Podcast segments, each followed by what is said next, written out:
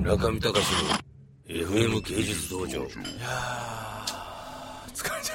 疲れすぎじゃないの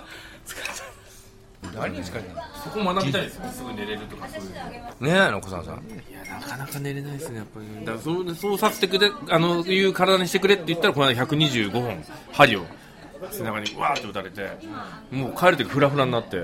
俺のとこどうしようもどうしようそもんなないに打てないよ俺いやいやだからどう先生な初めてもどうしようもない人を扱い強いんだからえ村上さんがどうなの痛い痛い痛いどうなんのいや痛いですものすごい痛いの痛いしなんかもう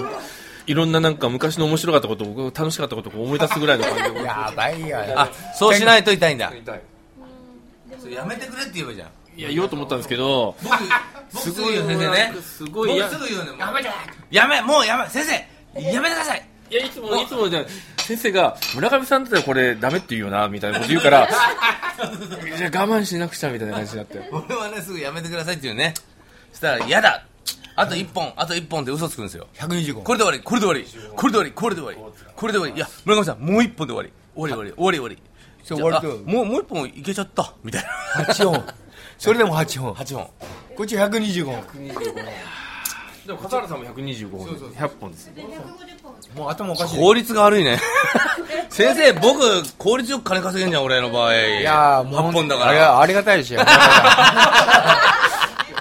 僕はすごい効率いいじゃありがたいですよんねえ村上さんは泥箱でしたよ俺のとドこラゴン100本押すと体のスイッチが切り替わるってなんかえーもうだからどうしようもない人以外は来ない方がいいですよね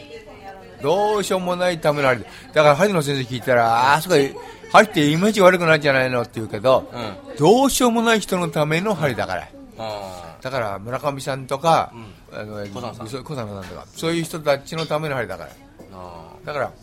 針っていうのイメージがもし俺の仲間で悪くなっちゃったら俺も困るんだけどどうしようもない人を直してれば景気不景気はないと不況に強いって不況にね俺も不況に強いと思ったんだけどな ダメになりましたね中見隆の FM 芸術道場